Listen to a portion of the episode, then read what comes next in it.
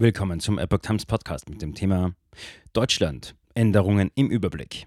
Hartz vier Regelung, tanken, neun Euro Ticket. Das bringt der Juni. Ein Artikel von Epoch Times vom sechsundzwanzigsten Mai zweitausendzweiundzwanzig. Tanken soll billiger werden. So manches Schulkind kann sich freuen und ein alter Bekannter wird in den Ruhestand geschickt. Das bringt der Juni. Der Sommer ist da und er bringt so einige Neuerungen mit sich. Ein Überblick über die Änderungen im Juni. Tanken. Im Juni, Juli und August werden niedrigere Steuern auf Kraftstoff fällig. Bezieht man die Auswirkungen auf die Mehrwertsteuer ein, sinkt die Steuerlast pro Liter Benzin um insgesamt fünfunddreißig Komma zwei Cent. Bei Diesel sind es sechzehn Komma sieben Cent.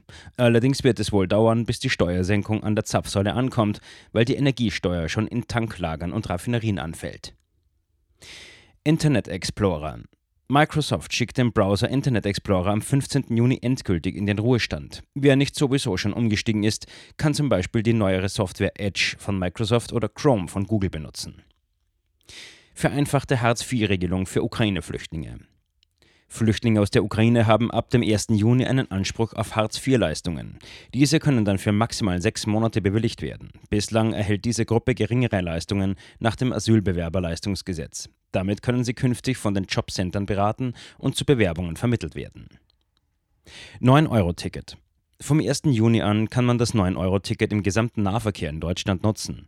Das Sonderangebot gilt im Juni, Juli und August und kostet neun Euro im Monat. Auch Abokunden profitieren von der Vergünstigung. Schulferien. Für Millionen Schüler nähert sich das Schuljahr dem Ende. Als erste starten diesmal die Kinder und Jugendlichen in Nordrhein-Westfalen in die Sommerferien. Ihr letzter Schultag ist der vierundzwanzigste Juni. Als letztes Bundesland startet Bayern mit neunundzwanzigsten Juli. Bis zum neunten August sind dann für gut eine Woche alle Schüler in Deutschland in den großen Ferien.